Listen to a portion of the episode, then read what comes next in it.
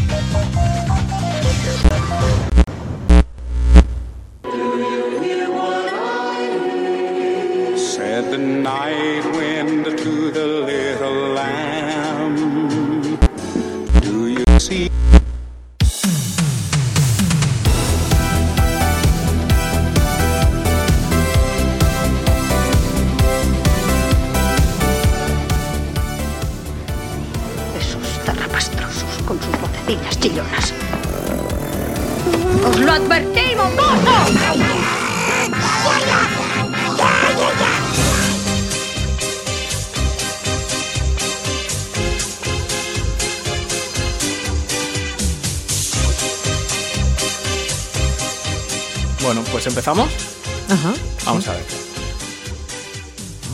Y bienvenido, bienvenida a un episodio especial de Pelis y Panolis, el podcast donde tres hermanos hipocondriacos volvemos a ver las películas que marcaron nuestra infancia y puede que también la tuya. Este será nuestro regalo de Navidad por habernos aguantado durante una temporada enterita sin protestar, ni criticar, ni quejarte demasiado, al menos no públicamente. Pelis y Panolis empezó como un disparatado experimento de tres hermanos lunáticos, pero gracias a ti y de forma totalmente inexplicable lleva miles de escuchas y se ha convertido en uno de los podcasts de cine más escuchados, para la alegría de los críticos de cine profesionales que sí saben de lo que están hablando. Antes de empezar, para amenizar la espera hasta que nos dé por grabar otra temporada, puedes visitar www.pelisipanolis.com y bajarte gratis un episodio extra comentando otra mítica peli ochentera que nunca llegamos a publicar y que no está disponible en ninguna plataforma. Bueno, pues ahora sí que sí, en este especial de Navidad vamos a ver Gremlins, una peli familiar repleta de momentos entrañables para estas fechas tan señaladas, como por ejemplo la chica que se queda huérfana porque su padre es estúpido perdido y se queda atascado en la chimenea haciendo de Santa Claus, o la mamá que mete a un bicho en el microondas hasta que explota. O el señor de 30 años que vive con sus padres y pasa una cantidad de tiempo alarmante a solas con un niño de 11 años. O cuando se cargan al profesor del instituto, o casualidad, la única persona de color de toda la película, que por alguna razón está echando horas extra en Nochebuena. En fin, Navidad en estado puro. De todo eso vamos a hablar ahora mismo con mi hermano Daniel Mogwai. Hola Dani. Hola, hola. Y también con la señora Virginia Digel. Virginia, muy buenas. Feliz Navidad. Vale, bueno, pues los panolis ya estamos cómodamente sentados en nuestras butacas y he experimentado un nuevo software de grabación que puede ser la alegría o puede ser el caos absoluto. Con nuestros gorritos de Papá Noel y una taza calentita de whisky. Así que Dani, cuéntanos de qué va Gremlins y vamos a dar a esta buena gente su regalo de Navidad. Seguro que es muy listo. Claro que usted puede quedárselo, pero tenga en cuenta estas tres advertencias. Nunca lo moje, apártelo de la luz. Y lo más importante, lo que usted nunca debe olvidar, no importa que suplique o que ruegue, no le dé ningún caso de comer después de medianoche. Con estas misteriosas instrucciones, el joven Billy Peltzer toma posesión de su nueva y cariñosa mascota. Gremlins es una película espantosamente divertida, un extraño invento a lo Dr. Jekyll y Mr. Hyde que le hará alternativamente morirse de risa o gritar de espanto. Sinopsis del VHS que estoy viendo aquí en eBay, un VHS español que se vende por 250 euros. Mm, Eh, así no sé que si la tenemos en VHS. No me suena, ¿no? la tenemos en inglés, eh, porque me acuerdo, mm, Mi, mi, además, mi, mi, mi. desde que soy niño me acuerdo de la carátula que tiene el loguito de 15 años eh, inglés, ese que ponen Mm. en, Es de Inglaterra, en sus. VHS. Pero claro, Que yo creo que nos 15 la es británico. nuestro tío o algo así. Porque Sí, americano sí, es británico. PG-13, ¿no? Que sí, fue, Sí, sí, sí. exacto. Bueno, ¿qué recuerdos tenéis de esta película? Uy, a mí me pasa como con Cazafantasmas, que no me acuerdo necesariamente de, no sé, la primera vez que la vi es una de esas pelis que ha estado siempre ahí, presente, entonces yo creo que la vi justo pues en VHS cuando era pequeño en algún momento, pero vamos, mm, como que está, siempre ha estado en mi vida. Sí. Sí, no, yo no, no tengo recuerdos de verla porque creo que no la vi hasta hace relativamente poco y, y ya, y volviéndola a ver ahora ya sé por qué. Es una peli que me daba muchísimo miedo y me generaba mucha ansiedad y, a- y sigue ocurriendo a día de hoy. O sea, me parece que mezcla los géneros de una manera que a mí me hace sentir como no a salvo. Eh, Estaba hablando con mamá hace un rato y diciendo, le, le dije, digo, mira, que es que justo ahora em, vamos a grabar el especial de Navidad. Y dice, ah, ¿cuál vais a hacer? Y pues eh, estábamos entre Gremlins y, y, y, ¿cuál es esta? La, La jungla. La jungla de cristal. Y Cristal. no, no, oh no, pero ¿por qué hacéis eso? Así que la hemos chafado el regalo. O sea Con lo que- bonito que es que bellos Justo, vivir. digo, mira, pero en esta película sale que bellos vivir, hay varias referencias. Eh, Sí, de la- yo, no, yo no tengo especial recuerdo de esta película también, o sea, no recuerdo la primera vez que la vi. Sí que tengo recuerdos de cómo estar tirado en el sofá eh, en Navidad después de haber comido demasiado. Y Copiosamente. copiosamente y, ver escenas sueltas, pero hacía tiempo Sí. que no la Sí, veía igual. del tirón. Hmm. Es, es, es curiosa, ¿eh? Es, es, es, es especial. eh. Anal- Analicemos, analicemos esta, Sí. esta Bueno, vamos a empezar con los orígenes de esta película. ¿Cómo surge? ¿Qué sabéis de los orígenes?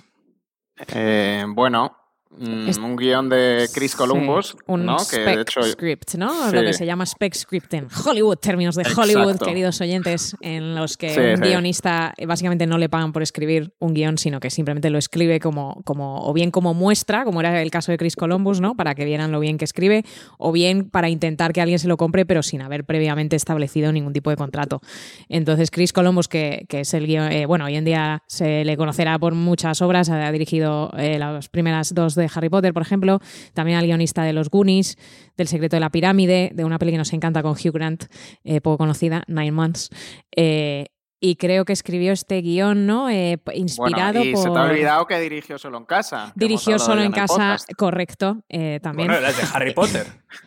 También lo he dicho. Sí, Eh, eso, eso sí lo ha dicho. Bueno, este señor ha hecho muchas cosas, ¿vale? Ha hecho muchas cosas y entre ellas Genio. escribió este, este guion inspirado, si no me equivoco, por los, los ruidos de los ratones que había en su apartamento en Nueva York, puede ser, que salían por la noche y dice que le acojonaban, ¿no? Y les oía ahí como no trapicheando. veo, no veo la conexión entre eso y Gremlins, porque Gremlins era un término que existía, ¿no? Eh, De la Segunda Guerra Mundial, que de hecho Roald Dahl había escrito Sí. una novela o Roald algo que que iba a hacer con Disney. Uno de mis escritores favoritos de la vida, eh, eh, le conoceréis eh, por haber escrito Matilda, Charlie y la fábrica de chocolate, James y el melocotón gigante, bueno, muchísimo, vamos, las brujas, etcétera.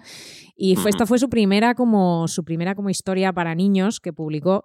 Él era un piloto del Royal Air Force en la Segunda Guerra Mundial. De hecho, bueno, se estrelló bastante heavy, se quedó como ciego durante un tiempo y, y se quedó con dolores crónicos el resto de su vida y escribió este, este libretillo sobre estas criaturas que ya era como un poco mitología entre pilotos, ¿no? Como de, y de hecho ahí podéis mirar online hay pósters de la Segunda Guerra Mundial que te avisan de los gremlins, ¿no? En plan, cuidado con los gremlins, eh, as- asegúrate que están todas las tuercas mm, bien puestas en tu eh, air- air- aircraft.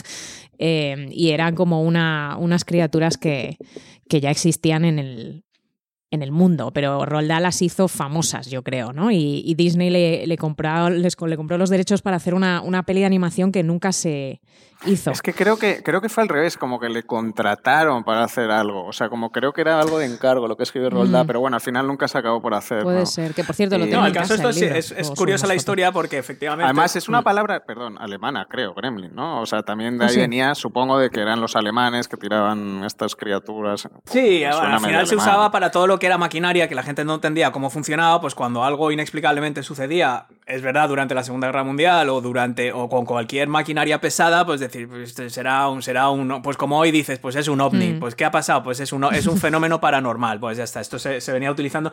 Es gracioso cómo este era estaba estudiando cine, creo, o arte en Nueva York.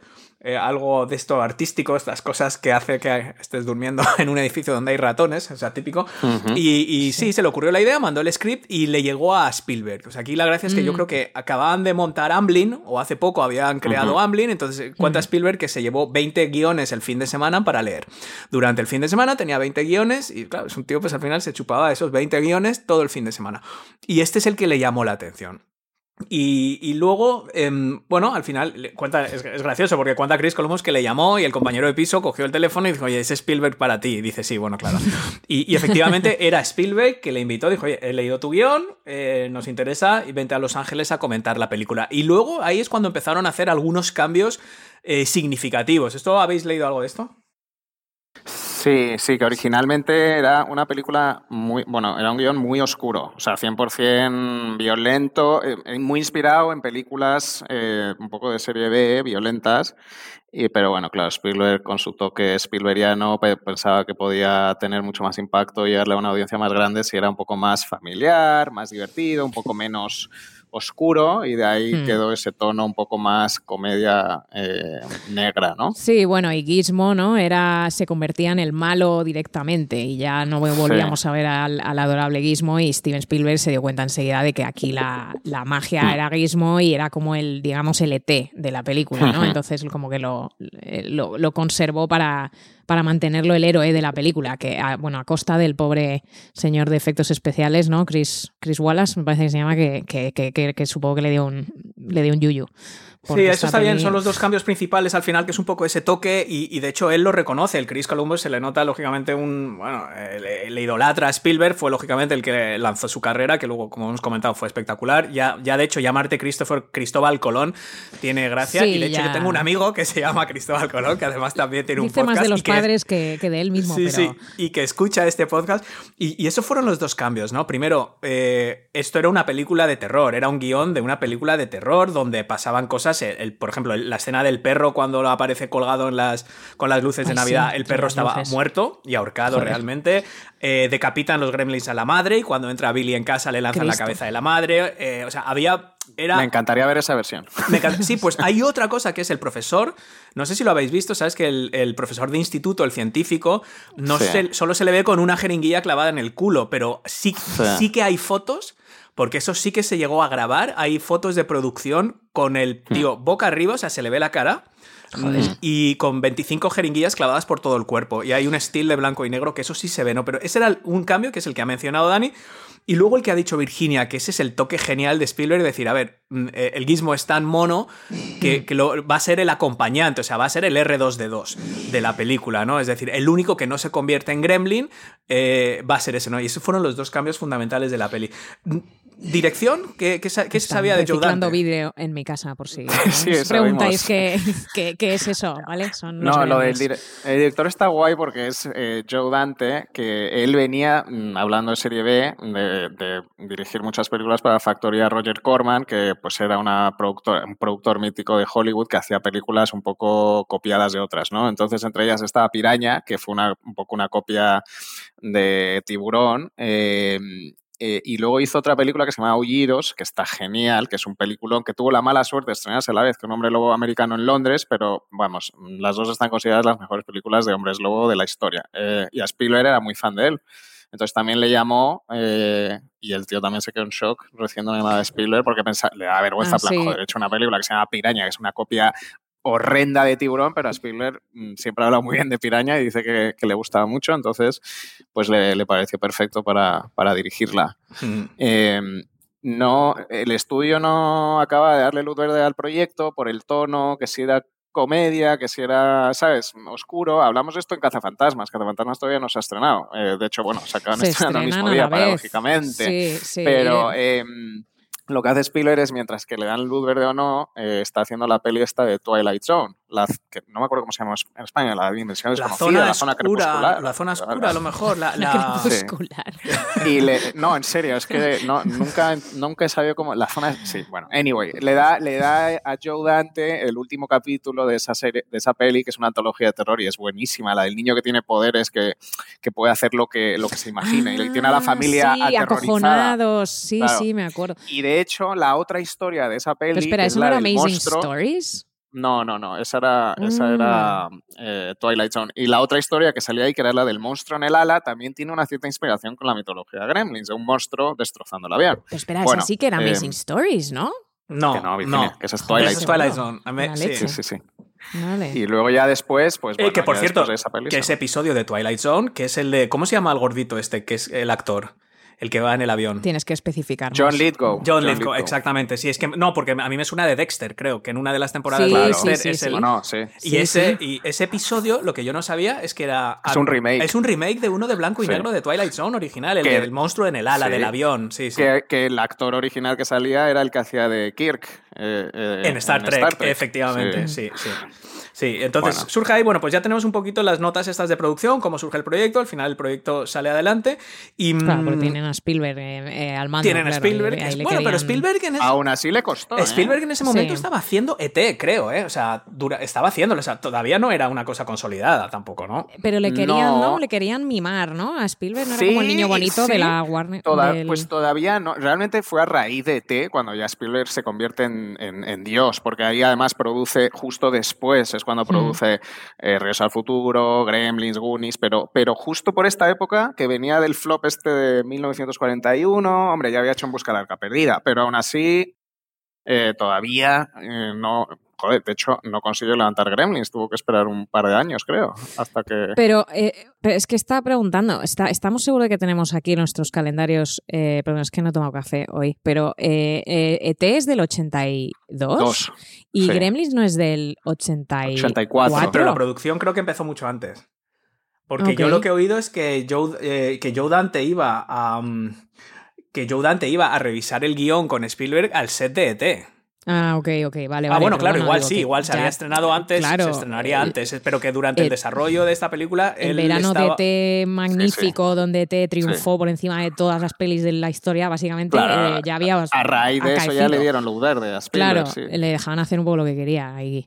Pero sí, yo, bueno, yo tengo que decir, pues ya me lo quito encima eh, y avanzamos, porque es que estoy muy afectada con esa película. Vamos, es que de hecho la tuve que quitar porque me estaba afectando mucho. Ya sabéis que a mí el tema de los animales me pone muy nerviosa y aquí era como por tres, ¿no? O sea, aparte de que por un lado me he agobiado con cómo se trata a los gremlins. También me he agobiado por cómo tratan al perro. También me agobiaba por el perro actor, eh, que claramente estaba acojonado y tenía mucho miedo. perro, ¿eh? tenía miedo el perro de estas criaturas, lógicamente. Mm. Y digo, vale, y vale que son horribles y, y acaban acuchillando y matando a muchas personas, totalmente, pero antes de eso, digamos que se les provoca un poquito, ¿no? O sea, quiero decir, empiezan eh, entre el, el profesor del instituto que lo mete en una jaula y empieza a pincharle, que se le ve como temblando al gremlin de, de miedo y de dolor, mientras le Mm. saca sangre y hace como test sobre, vamos, lo que no queríamos que le ocurriera a ET. Luego, la madre que jolín, no sé, no, mm, solo les ve salir y ya le meten la trituradora. O sea, no Hombre, espera, es digamos, que a es- que a le. ver, a que Cualquier le- persona no- normal ve eso no en su cocina bien. y hace lo mismo, No, son, Virginia. o sea, animali- deja- son animales salvajes, pues no los tengas en tu Hombre, casa, pues eso es échalos. una serpiente A ver, no son animales salvajes, no es como que has visto un hámster o un topo, no me jodas. lo es tienen una- a es un- es eh, un el hombre ovni. chino, en una jaula, en Chinatown, eh, a oscuras, eh, metido ahí, que luego es verdad que vuelve muy contento a su jaula. No, bueno, las películas, sí, bueno, la típica digo, moralina. No.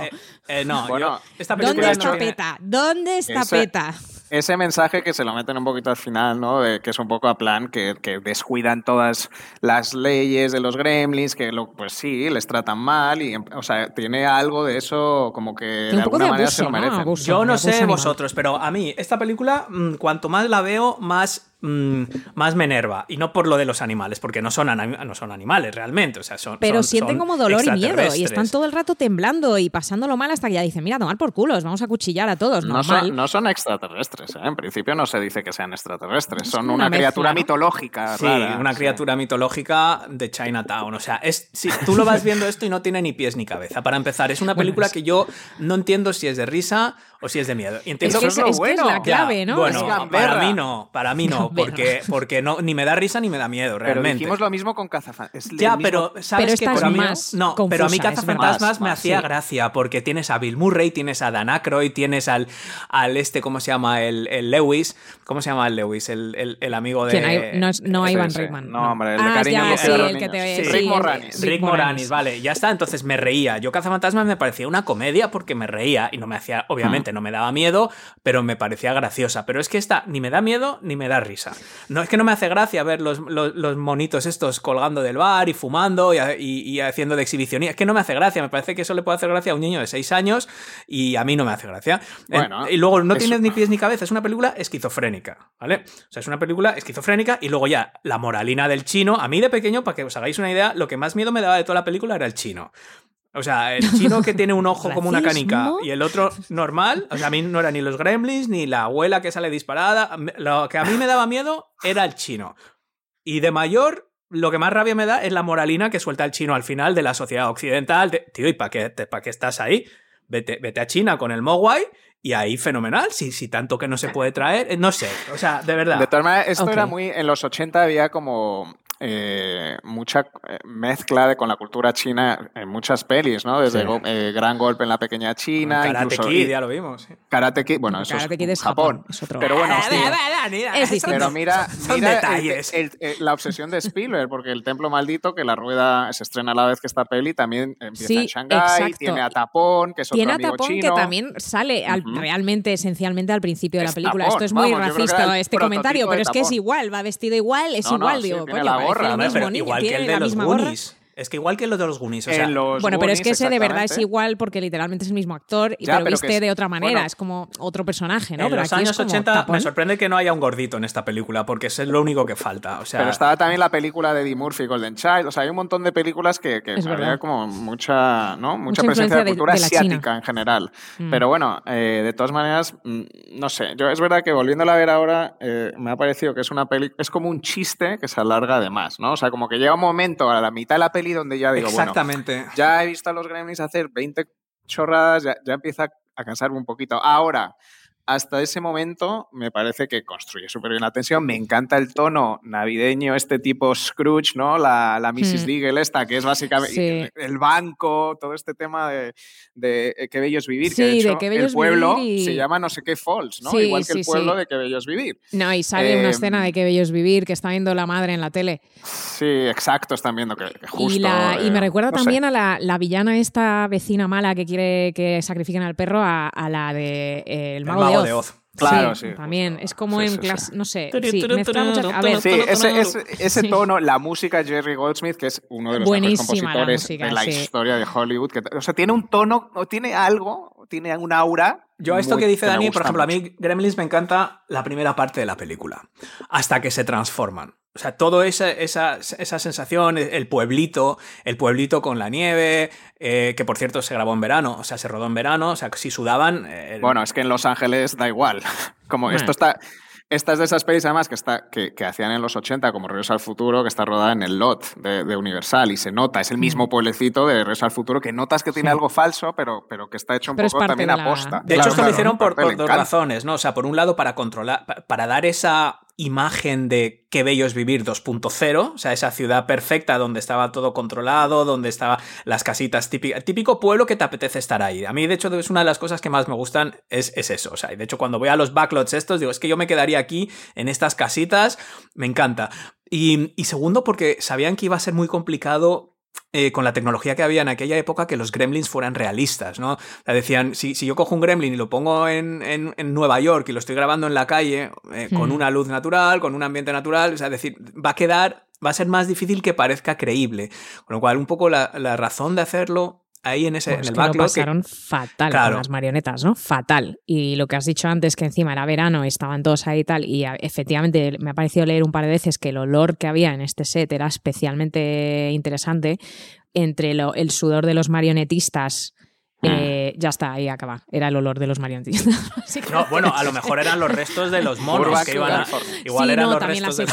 explosiones, todo en llamas, no sé qué. lo- luego había como golosinas, luego las eh, palomitas. O sea, había como. En la, la gente del crew recuerda el olor como algo de, de Sí, pesadilla. que a lo mejor pudo tener que, que- que darse algo porque antes de que hicieran las marionetas o las figuras audio animatronic intentaron realmente que fueran monos. O sea, tú para la de- lo de Eh, PETA, mira, es que no puedo lo más ya. grave es que ya, de todo, ya- es que ya lo sé, es que ya lo sé. sí, sí. Es que cogieron no- a monos y les le pusieron pusie- les máscaras pusieron de unas gremlins. caretas y por lo visto y tenían tanto miedo los monos iban por ahí cagándose por el set de miedo que tenían de, eh, de los repente monos no ver enloquecieron. Sí, Dios es que de es todo decadentísimo Qué crueldad, pero qué crueldad. sí. horrible horrible Eh, hablando de otro cambio que oí que hizo Spielberg es que eh, hizo más mayor al, al personaje protagonista, Billy, que por eso, por eso tiene de amigo a, a Bocazas de los Goonies, que es como mucho más pequeño que él. Que es, Es pero ¿por qué muy tiene un creepy. amigo más? Pero sobre Pero todo porque era- hay una escena que vuelve el Billy y, y está el niño pequeño en la cama y empieza a quitarse la ropa. El tío empieza a desvestirse y el niño pequeño tumbado en la cama. Y esto, de hecho, hay montajes en YouTube que le ponen así música de peli porno de los años 70. Y ves al Billy que llega y se empieza a quitar la camisa. Y es un poco creepy, la verdad. ¿Por para que qué no no nos vamos a subieron la edad mí- del- de Corey Feldman, ya que habían subido la edad Ya, del, no lo sé. del protagonista? Me gusta mucho la actriz Phoebe Cates que había salido en. Sí. ¿Cómo se llama la película en Fast español? De Fast Times, Times. No sé cómo se Eh, llama. ¡Qué desparrame! ¡Qué desparrame! de Sí, curso! sí. Menuda sí. noche loca. Sería título algo así, pero que no hizo muchas más cosas. Creo que salían No, estas dos. lo que hizo fue más. casarse con Kevin Klein. Ah, es verdad, y ya se ese retiró. es su trabajo profesional desde los Bueno, pues me, 80. me parece que que está muy siguen bien en esta juntos. peli. Me parece que está muy bien ella Sí, y con el Billy, que tampoco hizo nada más, ese actor, el Zack este, ¿cómo se No. llamase? Eh, Pero bueno, aquí tienen buena química, no sé, me gustan, me gustan ellos Sí, dos. bueno, cuenta la leyenda, ¿no? Que Spielberg vio el casting de este chaval y dijo, ya está, es él, porque ya está enamorado, locamente, de Phoebe Cates. Hombre, Así para que no enamorarse de Phoebe Cates. En Vale, fin. tienes que relajarte con Phoebe Cates, pero... sí. Eh, Este tío al final no, tiene, tiene gracia. pues, eh, em, son personajes, y esto es bastante común en las pelis de, de Spielberg, ¿no? Dicen que eran personajes no- que no eran muy conocidos, ¿no? Para que la gente no se Mm. distrajera tanto diciendo, ah, mira, Sí. tal, el personaje famoso y tal. Eh, eran gente que igual no eran de top nivel, o en este caso concreto, pues sí, que habían salido en algo, pero, pero también es verdad que luego en esta película nadie. La madre sale luego en Regreso al Futuro, ¿verdad? No, la madre es la madre de Karate Kid, que ya hemos... No, no, la ¿Cómo que no? madre cuenta conmigo. No, que cuenta conmigo, es la madre en Regreso al. Futuro. En Regreso sí, al Futuro. Esperad, esperad. En, Regreso al Futuro y cuenta conmigo, es la madre en las dos. Es la madre de Lorraine en, en Regreso al Futuro y es la madre No, de- no, que no es la madre en Regreso al Futuro. Sí, que de no, Lorraine, de Que no, Lorraine que no, que es la de De- Karate Kid. En Lorraine, Lorraine, la madre de Lorraine. No la madre de ah, Marty. la madre La de madre de la, Lorraine. de la chica. Sí. o La sea, abuela, ¿no? vamos. La abuela de Sí, Marty, sí. Y, la, y es Y la, la- madre de Gordy, Gordy. Es verdad. Eso no me acuerdo. O sea... De- eh, otra cosa de, de Spielberg que, que hacía mucho, más a nivel de historia, que se nota aquí, eh, que lo podéis ver también en, en ET, en Los Goonies, en eh, al Futuro, que es que todo transcurre en un pueblo, en una comunidad, y ni aparece la prensa, o sea, eh, no se convierte en un evento mundial, ni aparece, mm, en- bueno, en ET sí aparece un poco gente del gobierno, pero, lo- pero se queda como muy localizado en un Mm. pueblecito. Sí, eh, él- era una cosa que hacía mucho en- cuando desarrollaba películas, de decir, no, el momento donde, pues no sé, aparece la prensa y de repente aparece el presidente de Estados Unidos o de repente esto se convierte en noticia mundial, pierde la magia de que puede estar transcurriendo en cualquier lugar. Que, que- y si te fijas, las pelis que produjo y tal, y incluso las que él hace, eh, pues eso, desde los Goonies a Regreso al Futuro, a tal, eh, se- todo se queda como en un pueblecito, incluso ET, aunque entre al final del gobierno, pero que, que se mantiene más fuera del foco. Que de podría ser cualquier o- barrio, sí, que te hace más creíble. Sí, que no Sí, se convierte en algo que todo el mundo está hablando de ellos, como pues esto está pasando en un pueblecito Pues de- en Estados deberían, Unidos. ¿no? deberían. Sí, bueno. Oye, no hemos Eh, hablado de una de las cosas que más incomoda a la gente, em, eh, que son las, las normas de los gremlins. Yo creo que esto vale la pena. Ah, em, ah, bueno. ¿qué, qué os parece? ¿Os parece sensato? ¿Os parece que tiene Las sentido? normas de ver, los Gremlins que, podrían no. ser las normas de los feito, por cierto, tampoco nos, no nos gusta Sí. nada que nos mojen y ni que nos den come- eh, de comer tarde. Ni la luz. Tenemos que comer a las dos y media y no luz. pasado las nueve de la noche, porque Sí. si no nos ponemos de muy mala leche. Claro, es Eh, que son cosas que si empezamos a analizar las reglas de esta A película. Es- no pasa y- nada. Eso, y lo de que dicen, vale, no pueden comer después de medianoche. Siempre es medianoche en algún sitio. Vale, joder, gilipollas, pues Sí. entonces donde estés, donde estés, ¿vale? Donde estés Sí, en ese eso, eh, momento. de hecho, esa es la que si menos me estás en un preocupa avión y la-. Bueno, pues donde estés en Sí. ese momento. Esa ¿sabes? es la que menos me preocupa. A mí casi me preocupa más el tema del agua, porque hay varias. beberán leche. o sea, ya, pero ¿puedes beber? O sea, ¿te puede tocar por dentro cuando bebes o, o no? no? ¿No te puede tocar el agua? La verdad es que nunca lo había pensado ese nivel de detalle. El, el- Algo tienen el- que beber, digo yo. Pero vamos. Tienen babas, además, porque El de están babeando todo el rato. o sea, Mantenerlos que- fuera de la luz, ¿sabes por qué lo hicieron, no? Esa regla. Porque, Porque, que porque eran una mierda, ¿no? Los efectos especiales. Claro, con los efectos sean tan malos que dicen, oye, que no les dé mucho la luz, así les rodamos a oscuras y no se ve en Pero a mí detalle. me parecen buenísimas las No, no, a mí marionetas. No, también, eran y han enveje- increíbles. Han envejecido genial. genial. Hay un plano cuando salen todos por el pueblecito andando, que van al cine o algo sí. así, que se nota que son muñequitos, pero, pero, tiene, pero tiene algo artístico que me gusta. Sabéis que esa escena, esa es la de stop motion, que salen todos los gremlins y, y- y tardaron, pues imagínate, tenían que mover cada brazo, cada pierna de Es toda la marabunta esa de gremlins y en un momento dado se estalló uno de los focos. Y, y todo el mundo estaba en plan llorando que tenían que empezar la escena de nuevo y dijo Joe Dante que no, que lo que iban a hacer era meter un, el, el efecto de la, de- el, el- el efecto del sonido. Porque, claro, uno de los focos se, se- se rompió. Ah, sí, es Entonces verdad, metieron el sí, sonido como si hubieran tirado una pedrada y hubieran apagado el foco. Porque Entonces si no lo que- adaptaron a la escena, ¿no? Claro, Lo lo, adaptaron la- a eso, que, claro, es decir, entonces en esa parte hay una parte que se ve que es como que, que falla la iluminación, de repente un trozo de la pantalla se queda oscuro. Metieron el ruido de la farola rompiéndose como si lo hubieran roto ellos. O sea que eso está bien. Básicamente que son Estaban unos vagos, con tal de no repetir la hombre, escena. es que Sí. tenían, y bueno, y que habían pasado de una pequeña peliculita barata como alternativa, ¿no? Que quería hacer Spielberg a, claro, a tener que hacer una, una cosa masiva porque estaba muy, estaba, cada vez subía el pero las presupuesto con los- Sí. las marionetas. Masiva, pero aún así, eh, aún así era una peli de bastante bajo presupuesto. 11 y- y, millones, como, te y como 11 hemos dicho millones. antes, Para esta peli era, es una barbaridad, ¿no? O sea, si es que hoy en día Blumhouse las hace todas como de Sí, 5 hoy 11 en día millones. Yo sí. pensaba que era más barata esta. Yo vi 11 Eh, y pero que bueno, generó 200 y pico al final, sí. Joe Dante venía también de, re- de rodar, pues está acostumbrado a rodar rápido, rodar un poco así al asquerosillo, o sea, es un poco su, Mm. Sí, cosa. bueno, y el, el- el de efectos especiales Chris Wallace que, que hizo La Mosca, eh, ¿no? Y, la, y bueno, y participó en la famosa secuencia de derretimiento de los nazis en, Bueno, en la es que aquí hay unos Jones. efectos buenísimos de, Buenísimos. de cuando, de cuando salen los gremlins ya transformados o, o al final cuando se está como que derritiendo el, el- el esqueleto Sí, de eso es espectacular, eso es espectacular. Es verdad Sí, que lo, lo único, Raiders. La escena que dice Dani es la única, es verdad que ahí se nota que es stop motion y aquí básicamente tenían dos cosas. Tenían los, los animatronics, es decir, los robots, para entendernos, que costaban entre 30 y 40 mil dólares cada uno, ¿no? Que, era, que ahí iba buena parte del presupuesto de la película y de hecho a, lo- a la gente que trabajaba ahí les, les hacían abrir los maleteros eh, para, para que no se mangaran ninguno, porque dicen, joder, vamos a empezar, nos hemos comprado 40 cacharros de estos y para el último día van a quedar tres.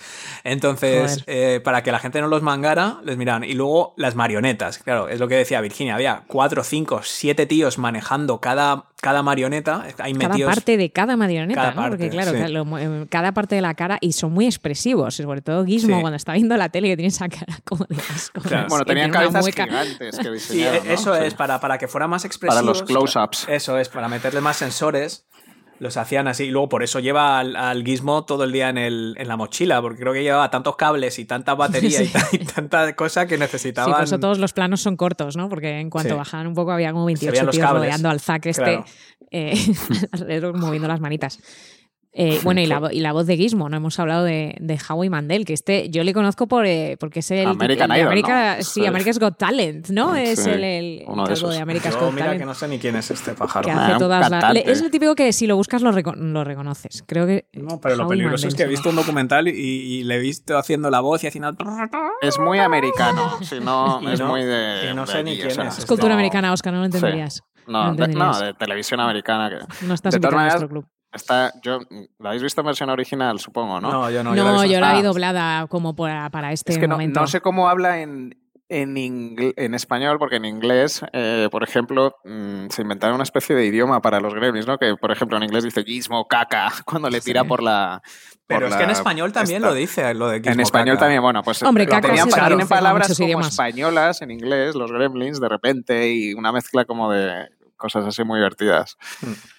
Bueno, ahí claramente hay, hay, hay una escena, yo creo que hay un antes y un después, ¿no? La película va tranquila, de repente ya llega al punto donde el, el Cory Feldman, el bocazas de los Goonies, básicamente, está con su amigo de 30 años tirado en la cama, se le cae el agua, y ahí es cuando la peli de repente pega ese giro, que empieza esa escena que todavía da un que poco de grima. otra vez cua- es como de tortura animal. Sí, donde cuando le animal está salen- como... Sí, cuando es le salen los, los bultos esos y Qué empiezan asco, a flashback disparar. a Roger Rabbit cuando le tiran el ácido. Continúa. Justo. ¿Cómo molaban las pelis de niños de entonces? Joder. Joder, Sí. yo No, estoy hoy en día no ves una escena así en una peli de entre comillas para niños ni de coña. No, pero sobre todo que todos se ríen, es todo muy extraño. Yo, bueno, Sí, es muy aflipada, extraño, pero- o sea, a nadie le preocupa, de repente el No, padre te trae "Eh, ¿qué una ha pasado? cosa... ¿Le has tirado agua? Me Bueno, trae no una bebíamos". cosa, no sabe ni lo que es. Yo toda la historia del padre me acuerdo cuando, cuando era pequeño esto vi del esta padre. película, me deprimía muchísimo. Sí, es horrible. Todo el eh, tema la del situación padre, de cómo familiar. está todo el día intentándole vender mierda a todo el mundo y luego está como perdido, se pasa la película por ahí como perdido Sí, sí, sí, y, sí. y aparece, es como medio lerdo, eh, un inútil. sí, sí, sí. No Y, sé. su, y- y su familia todos tienen que usar sus inventos de mierda. es como el no prototipo de bien, Homer está Simpson de alguna manera, además, como lo paletillo que no sé. No, pero, pero, luego, se ve que alguna vez tu- tuvo éxito Mm. porque viven en una casa maja, o sea, se ve que cada Yo X saber años... qué el- hace la madre, porque Bueno. yo creo que es la clave de todo. Porque Hombre, la este madre es ama de yo casa, obviamente. pues, la, la- chico, la hace, hace muñequitos ilustra- de jengibre. La madre, la pobre, pues igual, Pe- claro, igual en sus ratos libres es la que realmente Había mantiene una la escena economía eli- había familiar, una escena da clases eliminada. de idiomas. Hay una escena eliminada en el, en el Blu-ray que ya te parte el alma en mil pedazos, que es que el personaje de Phoebe Cates y de Zack en el banco se dan cuenta que la Mrs. Deagle va a vender la- las casas, eh, los terrenos a no sé qué fábrica, o, o que había una fábrica que cerró y el padre, el padre de, de Zack se supone que trabaja en la fábrica, entonces yo creo que se convirtió en inventor desde, sabes, que no encuentra trabajo y por eso está haciendo Es todo esto. muy y les van a quitar la casa. Sí, es todo de repente otra película. de en repente es los Goonies, ¿no? Bueno, los. Goonies o Qué bello es vivir. Eh, que por eso sale el actor este, Judge Reinhold, que sale dos minutos en la peli final. Ese actor era súper famoso en los 80, salía en Super Detective en Hollywood, salía también en esa de que desmadre de instituto, como se llamase la de Fast Times, y al final en la peli aquí sales, acaba en dos escenas, es porque había otro subplot ahí larguísimo de todo este tema. Todo eso lo quitaron. Es verdad que las, quitaron. la- las escenas, o sea, el, el vicepresidente del banco, que es el, el pelota este, eh, es verdad que sale la escena esa, eh, sale un par de escenas en, en el bar al principio y luego no vuelve a aparecer. Eh, igual Hmm. que no se vuelve a mencionar nada de, de que el Billy le gustan lo- los cómics y que es dibujante. O sea, un poco la trama, la subtrama es que él era un poco pringadete. Y el otro era como el típico abusón, pero claro, decía, mira, es que yo creo que ya estamos aquí manejando demasiadas cosas. Sí, Y- literalmente. Y, todo eso se, y todo eso se, se cayó, ¿no? O, eh, yo aquí hay cosas, por ejemplo, el profesor de ciencia. em, Sí, estoy esto de os- acuerdo. ¿Os dio ¿Qué es alguna.? A mí, a mí ¿Qué es me esto? pareció muy, muy raro es todo. esto? O sea, sí, que, o sea, ¿qué hace este hombre? Eh, Claro. eh, con estos experim- experimentando en seres vivos en el colegio. No sé. Oye, pero ¿no os acordáis también en ET que también están ahí abriendo ranas y leches? O sea, era también muy pero las esto. ranas, eh, bueno, pero tú no puedes tomar el control de este bicho. Pero que, volvemos que a- igual pertenece a la puta NASA. No Volvemos sé, a lo o sea, mismo, es por lo de Spielberg, no quiere que lleguen ni científicos ni gobiernos, entonces lo, lo- lo deja todo en el pueblecito ya. Pero como que el listo del pueblo es el profesor del instituto de ciencia. Por que cierto, sí, que- maravilloso anillo como de 6 kilos, de 7 quilates de oro. Que una- Maravilloso, que parece que está trabajando a las dos, A, que baila- a dice- bailar los Billys en cualquier momento. Cuando mira el reloj y dice, bueno, va siendo hora, yo creo, de irme a casa. Y son como las 3 de la mañana y está el tío en Nochebuena en el instituto haciendo una autopsia. Queremos o un spin-off del O profesor. cortando bichos, tío, sí, no tiene ningún sentido Bueno, lo del luego- profesor de luego ciencias. le- lo, lo castigan. Pero bueno, claramente es por el. A ver, el tono lo permite todo, ¿no? Es que es como ridículo y es absurdo, es una sátira y, y todos podemos bailar y, y- y reírnos y, y que todo da igual. Y hay un antes y un después de la historia de- del padre de la chimenea. Estamos de acuerdo, Vaya ¿no? Que fue Escena. la gran polémica de la película, o sea, Sí, antes y después de la producción que Ajá. estaba eh, eh, los estudios estaban hasta el último segundo diciendo eh, eh, tenemos anotado el minuto exacto y el segundo exacto para cortar esta escena físicamente de la sabes de la cinta en, en- para antes de meterla en el proyector y quemarla y bailar desnudos alrededor de ella y, eh, como ofrenda a Satán. Es una escena eh, eh, o sea yo no sé cómo sentirme la verdad Hombre, te tienes que sentir horrorizada. No, hombre, no, a mí yo me parto de risa, es una con un coña. poco de es que es, Es una, una coña, pero coña. la tía lo cuenta de una manera. Hombre, Claro, es pero que ella es la hace un gracia. acting terrible. como de Juilliard, que digo, joder, la Phoebe Gates salió con tan... Y mi padre, y el luz... Este es en español, ¿vale? Y el, como el padre se quedó atascado en la chimenea y pasaron... O sea, ellas no sabían que es que se había muerto y entonces empezó a oler. Y ahí es donde mandaron a gente a sacarlo de la chimenea disfrazado de Santa Claus para darles Tú una sorpresa. imagínate, el padre, el padre se mete, vale, en Nochebuena, vale, perfecto. El padre se mete, se supone que el día antes se mete en la chimenea. pa- ¿Para qué? O sea, se- debe Para ser. para- como para- vale, Santa pero bajar vale, como Santa pe- pe- Claus. piensa un momento, ¿vale? Pensad un momento que, de verdad, a ver, eh, ¿para qué hace eso? Para que le vean, ¿no? Porque si, si las niñas están, la niña o sus hermanas están dormidas, no van a ver a Santa Claus. O Eh, sea, no, es que un no, yo creo que no por la estaban tarde, dormidas. por eh, la ¿no? tarde Eh, porque dice que no vuelve del trabajo. Nunca Vale, vuelve a la comida, cosa, a la si cena, tú- a la cena de Si tú Nochebuena. te vistes, vale, si tú te vistes de Santa Claus y te tiras por la chimenea para entregar los regalos, es porque quieres que te vean saliendo de la chimenea con los regalos. Si no, dejarían los regalos y punto. Entonces, Pero es que estás esto se hace mucho en Estados Unidos, ¿correcto?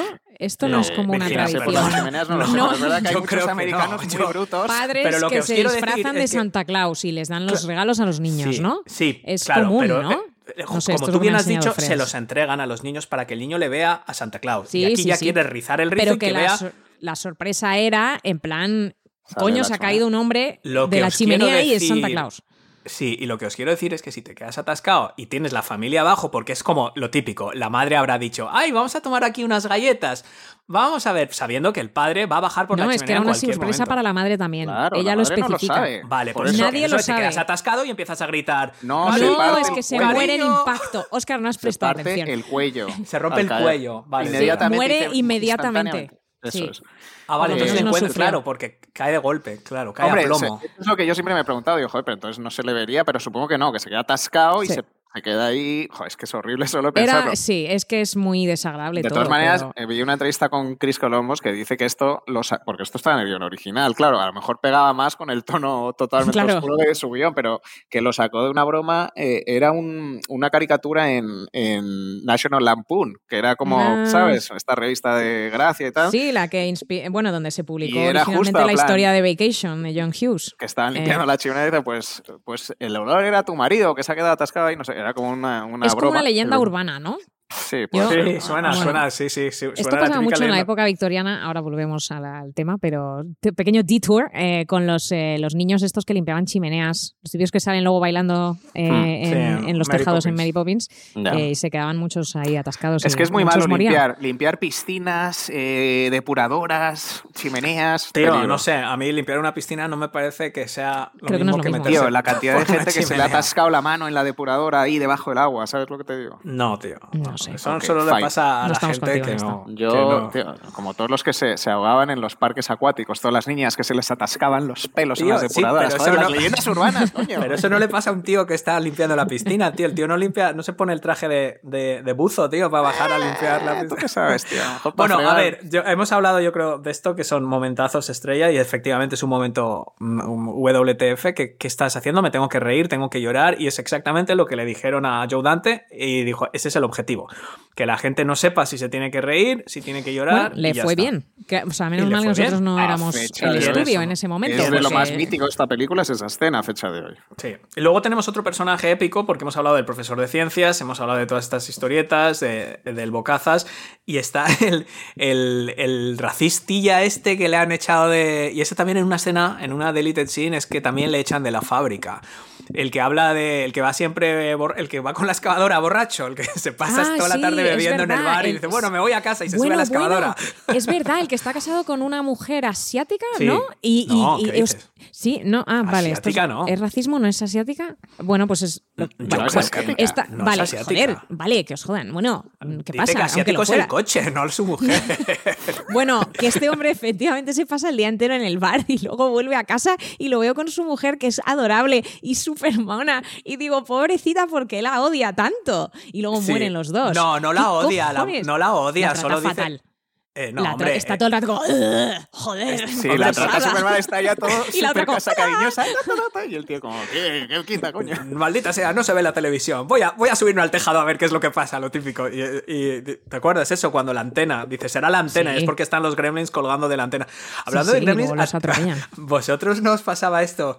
Cuando se en esta peli o en la época cuando éramos pequeños y, la, y típico ibas al Toys R Us o algo y te decían, ah, mira qué bonito el muñequito, mira qué rico el muñequito de Gremlins, o mira qué bonito el Gremlin, y era un peluche de Gizmo, y tú en plan, mamá, no es un Gremlin, es un Mogwai, o esto era solo yo. Esto eras tú, Oscar. Grillos. Esto- Nos solo. pasaba No es un gremlin todavía. No es Te un que pensé mamá. que el final sorpresa iba a ser, mamá, no es un gremlin, es un Furby. No, es un Eh. Mogwai. Ostras, eso es bueno también, ¿eh? Lo del Bueno, Sí, es que anda la que no han denuncia copiado. A Anda Furby, que no ¿no? han copiado a Gremlin, sí. Bueno, Eh, pues les han pagado, les han pagado. no O solo sea, esto, no sino luego las pelis que vinieron, las de Ghoulies, Critters, o sea, bueno, es que, Es que ahora se inventó ah, un yo- subgénero. yo- eso que habéis dicho de Furby, que es brutal, porque es que es lo mismo y habla igual y es lo mismo. Les denunciaron. les Yo también lo oí eso, sí, sí, que Eh. efectivamente que tuvieron un pollo legal, pero la otra noche estaba viendo anuncios, hay un vídeo en YouTube muy chulo de anuncios de los años 80 con tie-ins de estos de, de Gremlins. Pues el anuncio de- del típico del Burger King, no era Burger King, era o el Dennis o un no sé qué, Y, y uno de los anuncios era, era de Furby. Era, una, o sea, era como un- una promoción cruzada. Entonces, no entiendo muy bien si llegaron a un acuerdo que las ventas de Furbis al final le iban a dar un porcentaje a Gremlin. Porque por eso mismo digo, no me he leído el contrato, pero si antes. no, no estaba en la reunión. No, me no sé cómo de profundo tenemos que llegar para estos Por cierto, podcasts. los otros personajillos que salen solo un rato, pero son muy graciosos, los sheriffs, que no sé si os habéis dado cuenta que uno de los sheriffs Ostras, sí. es el actor mítico este que sale en Better Call Saul y que salía en, en Breaking ¿Cómo Bad. se llama? Joder, se llama, se llama Mike. No, pero Se llama Mike. Mike, ah, ya, ya sé quién dices. Bueno, a los fans que nos estén Es- escuchando de Better Call Saul les gust- sabrán quién era Los Mike. tres o cuatro el, fans. ca- el calvito ese que... ¡Ah, coño! ¿Qué Sí, sí, sí. dices? Sí. Eh, Eh, sí, sí, era uno tiene de pelo. estos. Sí, ah, sí, es el claro, que va en el, coche. el- el el borracho. ¿No? Eh, no, bueno, no, el otro policía. Ah, el otro. Vaya, Es no dado ni cuando, una, joder. cuando se le acerca corriendo el Santa Claus con el gremio y dice, sube la ventanilla, vámonos. Justo, justo. Pero, o sea, tienen Banks. tres. Tienen varias escenas. O sea, primero, la primera que es que, el yo no sé si os disteis cuenta. La primera escena es al principio del todo cuando están presentando la ciudad Sí. y, y hay una escena que están unos vendiendo árboles de Navidad. ¿Vale? Que Eh, está el, bocazas, el padre ¿eh? de Cory Feldman, ¿no? Es, está- creo que es su justo, trabajo, están ¿eh? vendiendo árboles de Navidad. trabajos y se muy acerca el, pel- este el poli cabrón, se acerca y dice, "Eh, ¿vas a donar un árbol a los muchachos de la oficina? Me parece repugnante que un tío en posición de autoridad le venga al pobre hombre que le habrá que, que se va a ganar dos dólares por los. lo- Fíjate Es lo que el le menor de sus problemas. yo Y que le porque- ponga a donar un árbol para el cuerpo de, para los muchachos. Pues no, mira, el árbol cuesta tanto y los muchachos que pongan 5 dólares cada uno y así os lo compráis el Di más sí, grande. Eso para empezar. Segundo, luego la escena que dice Dani. Que, ven el Santa Claus que le está matando a un tío, suben la ventanilla y es como, "Uy, yo me Bueno, voy de los aquí. sheriffs de los pueblos además pequeños. Dicen, dicen, es, es, es Billy, el que siempre hace de Santa Claus todos los años que sube la ventanilla. nada, vamos, sube la ventana y vámonos. Y luego está la escena, y luego está cuando le está contando el, el Billy en la, en la comisaría lo que está pasando.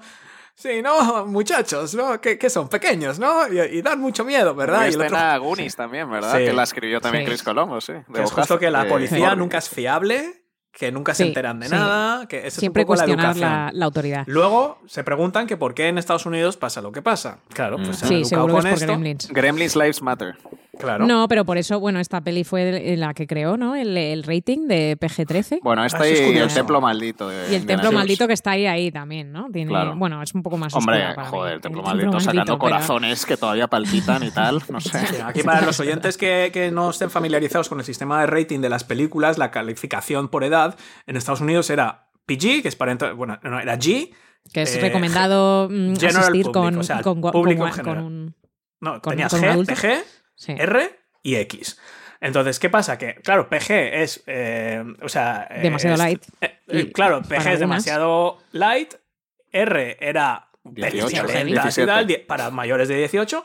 Y luego quedaba esa laguna entre medias de, bueno, ¿y qué hacemos con Indiana Jones en la escena en la que le Sí. saca el corazón? ¿Qué hacemos con estas, con una película como estas, donde realmente tienes escenas Sí. un poquito más Que en cañeras? Inglaterra hay, un, hay 15, ¿no? Sí. Van de 0 a 15. En España hay 7, 13, ¿no? 13 también, 7 y 13. En España hay eh, 7 y 13. Sí, Mm, 13. No recordaba que teníamos 13. Joder, yo me acuerdo 13 perfectamente Sí, porque no estaba en esa recomendaba edad donde era, 13 me cago en la años". leche. Esta es de 18 y no entro. bueno, Yo eh, solo me venga, 13. acuerdo del mítico mi, mi. Porque en ma- la- ma- mamá se en lo- la- mamá se lo sí, tomaba. Mamá era como, uy, Y yo, a como, y yo como van a estrenar Speed, qué ganas tengo de ver Speed.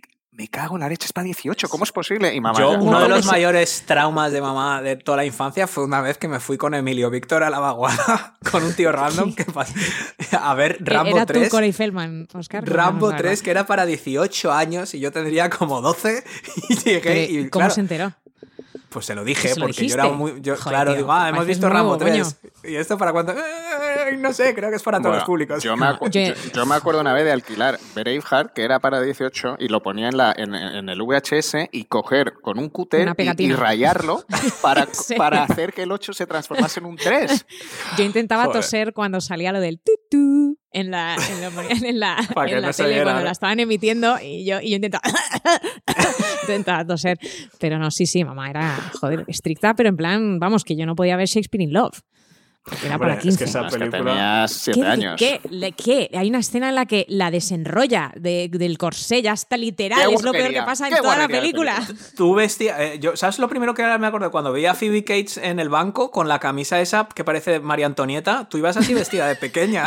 A mí me vestían, con- yo. o Con, sea, la- me- con las blusas esas que parecías No, una gracias, muñeca de porcelana cumplido, del siglo común con XVI. Phoebe Gates. Ya, y yo qué quieres que te diga, me vestían como es que el otro día mandaste Dani un vídeo que parezco sacada de Barry Lyndon, joder, pero yo no claro, me es que vestía yo tengo aquí aquel apuntado entonces. Phoebe Cates, dos puntos. Eh, María Antonieta, entre paréntesis, Virginia en los años eh, 90. Ahora, yo siempre que veo las películas ochenteras me flipan las zapatillas que llevan todos, que son Sí, la y leche, lo- las y los- Nike de los 80 que llevan en esta, en Karate Kid, o sea, son la- las Sí, Cortez, sí, las sí. no sé qué. Digo, Y joder, los qué vaqueros, los chulo. levis estos originales. Y los el- chalequillos, como si Sí, mangas. los como- chalequillos Están de de ahora otra vez, por cierto. Claro que Los sí, como los del ganso. Eh, sí. mola. Yo, yo he visto así, vamos. Los fa- ¿cómo Yo se llaman en los Halloween? En Halloween la gente pensaba que iba disfrazado de Marty McFly, pero es que yo he visto Era, así. era un día cualquiera. Era un día cualquiera para ti. No se puede hablar de esta peli sin comentar específicamente la escena de la, de la cocina que hemos comentado así un poco por encima, que la madre, como Mm, según la Virginia, la madre no. No. tiene ningún motivo para volverse tan arisca. Todavía no, con estos todavía no. Es verdad que son, son unos trastos Pero, en este Virginia, momento, esto- ¿vale? Y han salido de huevos Si entras y te encuentras con unas eh, con tarántulas en tu No lo cocina. meto en una puta. No, no es verdad. son- no, son más como ardillas. Es como si te metes en la cocina y ves a- ¿Pero qué ardillas haciendo trastadas y vas y la metes a una en una trituradora y a otra en un puto Pero microondas, si joder. son como asquerosos. Bueno, vale, pues bueno, vale. La no madre sé, está no meter frustrada con su vida y su existencia y tenemos que dar gracias que, que lo que la hizo saltar fue un gremlin y no el marido o la radio del vecino. O sea, en el Es- fondo tenemos la que dar... la desde madre es como Sigourney ve, ¿eh? Weaver en Saca su Alien. ensaña con el cuchillo, cuando Por eso apuñala. digo, o sea, afortunadamente se Pero desencadenó ¿nos esa ira. un pelín gratuito ahí, en No. ese momento donde todavía no ha pasado nada, no han matado a nadie? Creo que lo que han hecho es salir de los huevos. Virginia, no se puede Han negociar con colgado al terroristas. perro. Efectivamente, tú ves una cosa así en tu cocina y, y lo y lo metes es en una trituradora y en un microondas. Sí, donde Ah, Sí, puedas. porque Eso es tienes que que aprovechar piensas. lo que Vale, tengas a mano, ¿sí? O sea, No- yo no entiendo estamos si te van a hablando de un- matar, ¿sabes? Pero, que es no es, un hámster ni nada, que se ha escapado un hámster o Yo creo que son un como pajarito. ardillas rabiosas. O sea, ¿Qué coño? O Bueno, sea, es una igual ¿has que tienen el la huevo, rabia. El huevo de donde sale, todos hemos visto, ya se había estrenado Alien, o sea, es Pero que, la madre todavía no la ha visto, ¿no? Es que la madre todavía no ha visto los sí, huevos. la madre ¿verdad? sube, ¿no? Y los ve, No. los Sí, huevos sí. como abandonados y dice, ¡uh! Y luego y baja, o es al corriendo y- revés. Y, lo meten Sí, No, que, le enseña, Sí, el cable cortado de- del reloj y dice, ¿qué Sí. está pasando aquí? Digo, pues gilipollas, creo que es muy claro que Sí, sí. han, cor- han cortado Sí, el cable para comer después de la Sí, y le llama, es verdad, le llama desde el instituto, ¿no? Porque ahí está en el instituto donde la piscina. o- Él está en el instituto, sí, es El verdad. instituto. Él- el ja- y le llama a la madre. Le llama a la madre. Que Bueno, eso también. Va del instituto escena. al. También La- es, es muy raro porque que- trabaja en el banco, pero es muy amigo del profesor del instituto todavía, cuando se Bueno, supone que el instituto la lo debió de hace 8 o 10 Trabaja en el años. banco Trabaja trabaja, en de el bar. Trabaja en los dos sitios a la es vez. menor, Pe- es menor. pero ¿verdad? trabaja gratis, ¿eh? Es por, Sí, porque sí, sí, por es como. amiga. Pero es un poco co- raro. ¿no? Sí, es muy raro, claro. Si es que no tiene ni pies ni cabeza. ¿no? Bueno, no sabéis lo que es vivir en, es- en este pueblo. Bueno, es que, es que le pegó duro la- el cierre de la fábrica. reglas. Sí, sí, pero, pero y- sí, claro, también. A También todos menos a. Mrs. Deagle, que le ha ido Sí. de puta madre. Deagle, Deagle. Bueno, es que Ah, pero igual se lo merece. Ha trabajado. ¿Sabes que la escena en la que sale Más. disparada con la silla, a mí Vale, eso me, flipó? Esa Ya escena. está muy bien hecha. Pues esta fue las que, una de las que, las que provocaron todo el debate del, del PG-13. O sea, de todo lo que hay en esta película, Mm. De, de los monstruos, de las violencias, de meterle en la tritura. Sí, fue esa escena y luego que la abuela sale disparada por la ventana. A mí eso me parece hasta Hombre, gracioso. es no que, sé dónde está a el ver, drama Es de eso. muy Es tortura a, ¿no? a personas mayores. Yo qué sé, a ver, a mí No, todo no me la parece... torturas, directamente sale volando. Ya Es está. verdad que se lo merece, pero me dan más angustia los gatos en esa escena que, que, que ella. Bueno, obviamente, ¿no? Es la villana de la película. Es- Aquí hay una cosa que he leído que en ese momento, en el de los gatos de la señora Deagle, que por cierto todos tienen nombres de monedas, ¿has visto? Euro, dólar, todo. No, euro No, no, porque se lo habían inventado. Pero eh, todos tienen eso y, li- y, y hay un momento en el que el gato maulla y es porque había visto una cucaracha real. O sea, que sale un maullido del gato. Había una cucaracha en el set, pero luego también oí que uno de los gritos de Phoebe Cates en el O sea, bar es porque había visto una cucaracha y digo, ¿dónde coño grabaron esto, tío? Joder, tío. Chinatown, Claro, de pues es verdad, que en, joder. en verano, con todo el calorazo, no sé, pero era, era No, un pero set, ver, claro, estarían ahí en la... Con aire acondicionado, si los ruedan ahí siempre en Los No sé, Ángeles. no muchas sé. cucarachas. Por En lo Los visto, Ángeles ahí. hay muchas cucarachas. No, digo que, que tendrían aire acondicionado. Que no En es el tan centro de raro Madrid, rodar sí. en verano en Los Ángeles. Tengo una escena de la señora. Diggle aquí que me ha apuntado la frase porque me parece mítica, que yo también, yo odio el tema, afortunadamente, no- aquí no tengo eh, de estos que van cantando villancicos de puerta en puerta, pero sí tenemos, desgraciadamente, Halloween, entonces yo esos días procuro no estar en casa, apagar las luces si estoy en casa. ¿Van los niños encerrar- a llamar a la puerta en Halloween? Una vez, alguna vez han ido hasta que saben que en Eso mi casa cute. no tiene sentido. Pero el caso es que dice la señora Diggle, cuando empieza a oírlo, dice, "Ah, aquí, la- los zarrapastrosos esos con sus vocecillas chillonas. Y yo pensando, "Es perfecto, me encanta lo de las O sea, que te, vocecillas. represe- te- te representa, ¿no? Totalmente, la, señora villana- Diggle. Zarrapastrosos con sus vocecillas chillonas. Eso es muy Joder, bueno. Pues había unos Eh, cantu- cantando en la puerta de Hackett el otro día en Jorge Juan, maravilloso. No es por nada. Muy, bien. Viva Me la encanta Navidad. también la escena cuando van al cine, que también es un poco bizarro que todos se metan en el cine a ver. ¿Y, quién enciende el proyector? Que tienen ahí Blancanieves. Bueno, sí, hay un Ellos, gremlin. ¿no? Pero ¿cómo pueden operar un Ah, proyector? bueno. Eso ya es una inteligencia bastante de- avanzada. Tío, ¿te Sí. parece lo más? La, la- lo principal duda que tienes de Sí, porque, película es que sepa. Porque se meten el- todos, ¿no? Tío, el es que- Gremlin es que, que no un sabe. proyector de 35 milímetros, ojo, eh, que hoy en día... na- Sí, sí, no, tú es te- me lo creo todo. O sea, los tíos pueden manejar pistolas, Juegan eh, al juegan a tal, van al bar, eh, Sí. cortan los cables para arrancar un coche, roban un coche, el otro conduce en un coche juguete, pero a ti lo que te preocupa es que manejen un proyector de El 35 coche, siempre me milímetros. pregunté de pequeño, ¿el coche ese de Barbie con el que conduce Sí. Gizmo, qué? ¿Tiene gasolina? ¿Cómo funciona eso? ¿Tiene un acelerador ahí? Yo Que igual, eres el cómo toca los vecino de Kevin. McAllister. Sí.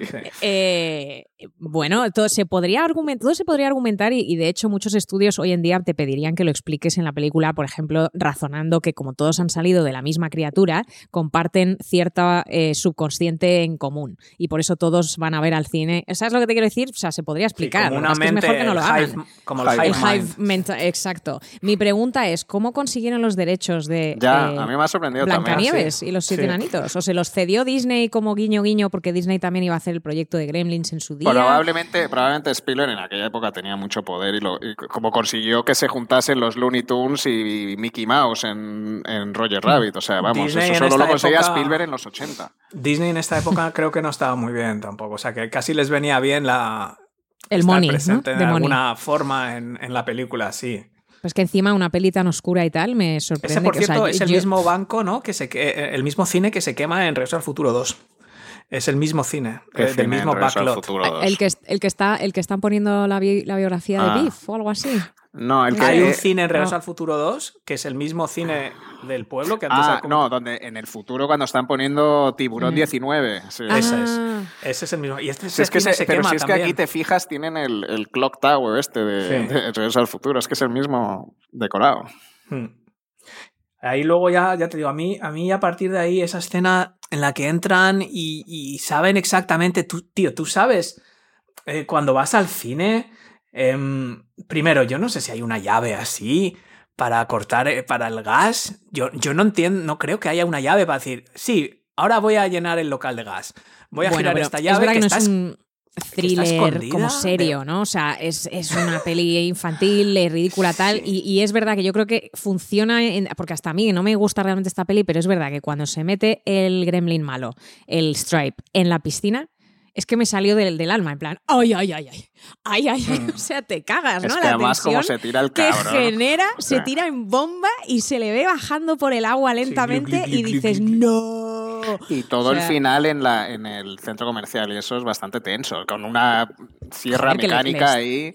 Sí, sí, que le tira, eh, le mete, Eh, le- tira Eh, pero, no eh, en ningún momento se Cuchillas, le dispara. sí, Lo del Sí. profesor y flechas. Lo- cuando le muerda al profesor, vale, profesor. Lo, lo entiendo. No, porque la- la- las, las escenas de lucha, decir, vale, el, el- el profesor mete la mano para alcanzar el gremlin, yo puedo entender que le muerda la mano, le agarra y, y se desangra. Bueno, lo puedo entender. Pero en, en un, en, un entorno de un centro comercial donde tienes a, un, a una marioneta tirándote bolas de béisbol, o sea, vas corriendo, le pegas una patada como si fuera un penalti. Y ya está, se Mm. acabó el problema. No, O pero sea, es que antes habéis dicho cocodrilo. No me vale que digáis que, Virginia, ¿sabes? que claro que la madre lo va a meter en una trituradora, pero sin embargo de le metes una de patada matas. En un espacio cerrado como una cocina. Y se ve ligero. Pero en un pasillo entiendo lo que dice Oscar. A ver, o sea, tú vienes, déjate de estar con el bate. Ahora, tú no igual puedes te muerde permitir el que... pie, ¿eh? Es bastante... Es que Sí, sí, va- es que, vale, sí, es que, es cuando que yo, ahí, yo no no querría sé. tocarlo, porque digo, verás, igual hay una regla cuarta que no me han dicho, yo qué sé, y se te mete como dentro yo- y, ya también, entramos tío, como en la va- momia o algo, Vaya no sé. Vaya centro comercial, ¿no? O sea, tiene la, la ballesta Más esa que que el dispara la ballesta, USA. la pistola.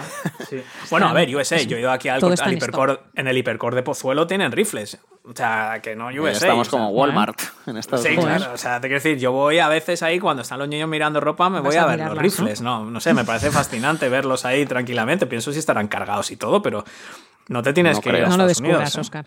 Hmm. Esto me fascinaba a mí de pequeño en Estados Unidos, en el Best, que íbamos al centro comercial y yo, yo lo flipaba. O sea, era como una armería de re- realmente. O sea, con las set- Eh, yo creo que, fí- fíjate, sospecho que más bien tienen problemas por eso que, que por las pelis, fí- fíjate. No, bueno, pero ya eso ya no es tan así, ¿eh? Ya en los centros comerciales y eso, ya en los Walmarts, los Targets, ya no mm, tienes que ir a sitios ¿Ya no especializados. armas? No, o, bueno, no sé, a lo mejor en Texas, pero vamos, no como aquí, que en cualquier sitio, en cualquier Walmart tenían una, una zona de armas. Eso ya no, no tanto. Yo no sé, tío. A mí luego, todas estas escenas de cuando. En esta escena final también, Stripe está todo el rato haciendo Billy, glup, glup, glup. A mí ya tanto ruidito y el otro con el Billy, Billy. Y el glup, glup, glup, glup, caca. No sé, a mí me cansa, la verdad.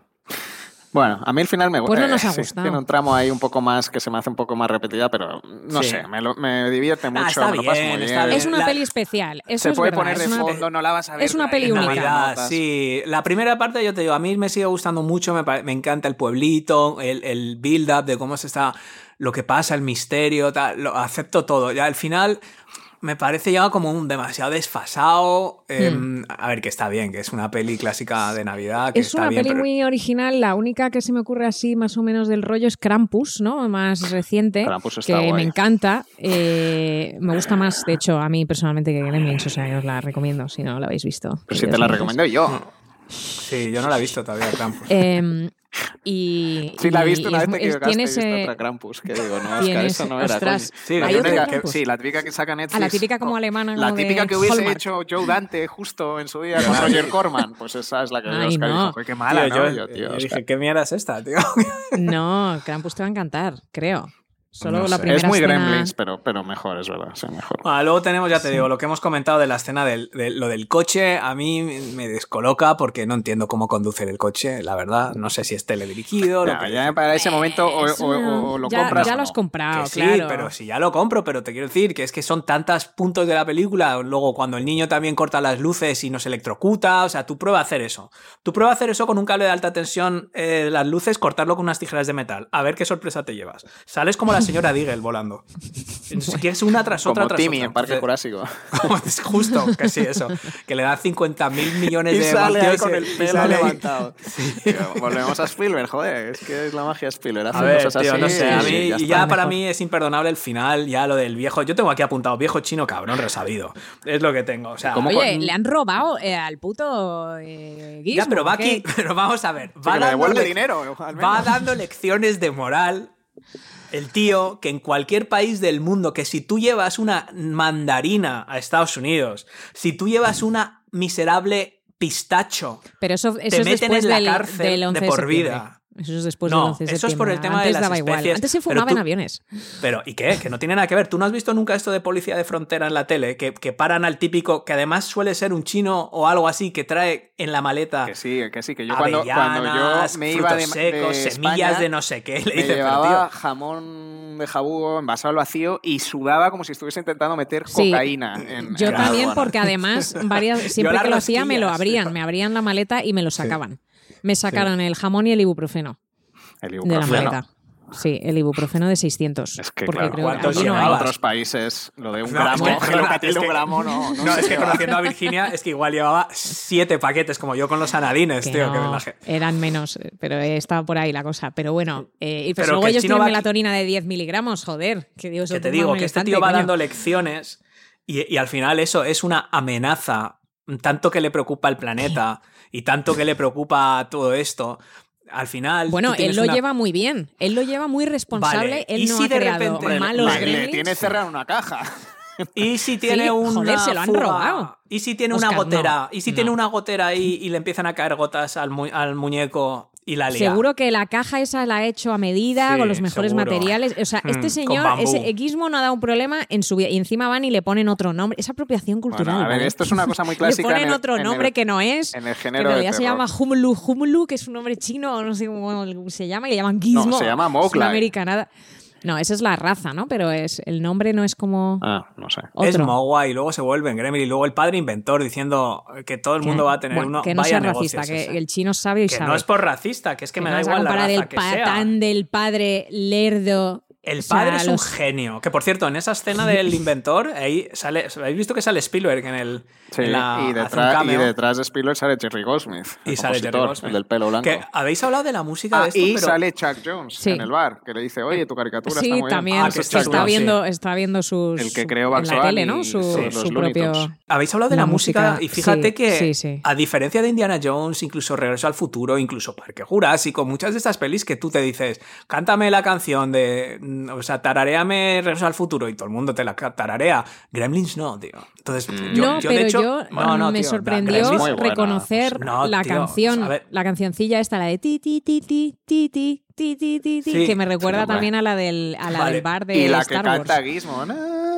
Na, na. Ah, sí. Sí, pero, Que una, pero lo que os quiero una decir niña que de no- 12 años, ¿no? Una soprano. que no es comparable ni con ET, ni Basta. con ninguna, ni Bueno, cazafantasmas, no ni sé, ninguna pero eso película. es un poco diferente. que- Tampoco, yo creo que no está intentando ser... Está muy bien la música, ¿eh? a mí me ha, me ha A mí me gusta bien, mucho. no, no, que a mí también, La a mí parte también. de miedo que, Pero- que- que le mete esos violines de. ah, como de psicosis que, tam- que también hizo la música de la película esa Twilight Zone, la del avión con el monstruo. Era como justo Mm. esos violines que te ponen de los nervios. A mí me gusta mucho. Bueno, pues yo creo que. Oye, otra que- cosa antes dime. de acabar, que, eh, que es raro, una peli así tan mítica que solo tuvo una secuela, también ahí en los 80, ¿no? O sea, que nunca se hizo, que Bueno, no se haya Hay hecho una un serie, reboot. ¿no? Hicieron una Es- serie. un espérate remake. que viene el, eh, viene el remake, porque está en IMDB, Chris Columbus Ya, eh, bueno, pone en no, preproducción o no, algo así. pero eso en lleva la así Gremlins. 20 dos años. también. Gremlins Hay 3. una serie Bueno, animada que está en, que en Max, que va a llegar a España en HBO Max en el próximo año. Pero bueno, pero que me sorprende que ya se ha hecho de todo, menos eh, Regreso Mm. al Futuro, porque Zemeckis no quiere, pero que aquí sí han querido y, y como con los Goonies, nunca, no sé. Mm, Que me- a mí me gusta, ¿eh? Que no se hayan hecho más cosas, pero bueno. sí, va a ser un drama. Pues esto ha sido Gremlins y aquí concluye este episodio especial de Pelis y Panolis. Si te gusta el podcast y quieres que haya otra temporada, más te vale ir dejando una valoración de 5 espectaculares estrellas en Apple Podcast o una recomendación en Spotify. Si quieres que extendamos la magia a Instagram y Twitter, acuérdate de saludarnos ahí en las redes sociales porque ahora mismo nuestras cuentas tienen la misma alegría que una convención de inventores coreanos. Y si crees que nos, va que nos vas a echar de menos hasta que decidamos grabar una segunda temporada, te recomiendo visitar pelisypanolis.com y bajarte gratis un episodio extra que no está en ninguna parte, que no está en Apple, que no está en Spotify y que nunca llegamos a publicar. Pero sobre todo, aunque no hagas nada de lo anterior, por favor, por favor, por favor, no intentes nunca bajar por una chimenea. Hasta que nos volvamos a oír, yo soy Oscar. Yo soy Dani. Y yo soy Virginia. ¿Lo entiendes, Virginia? ¿Cómo va esto? Ya, después de 11 episodios, entiendes cómo es la secuencia. ¡Feliz Navidad y gracias por rebobinar! Adiós, adiós, adiós, adiós. Feliz Navidad. Sabandija asquerosa. Malditos villancicos navideños. Odio a los que cantan villancicos.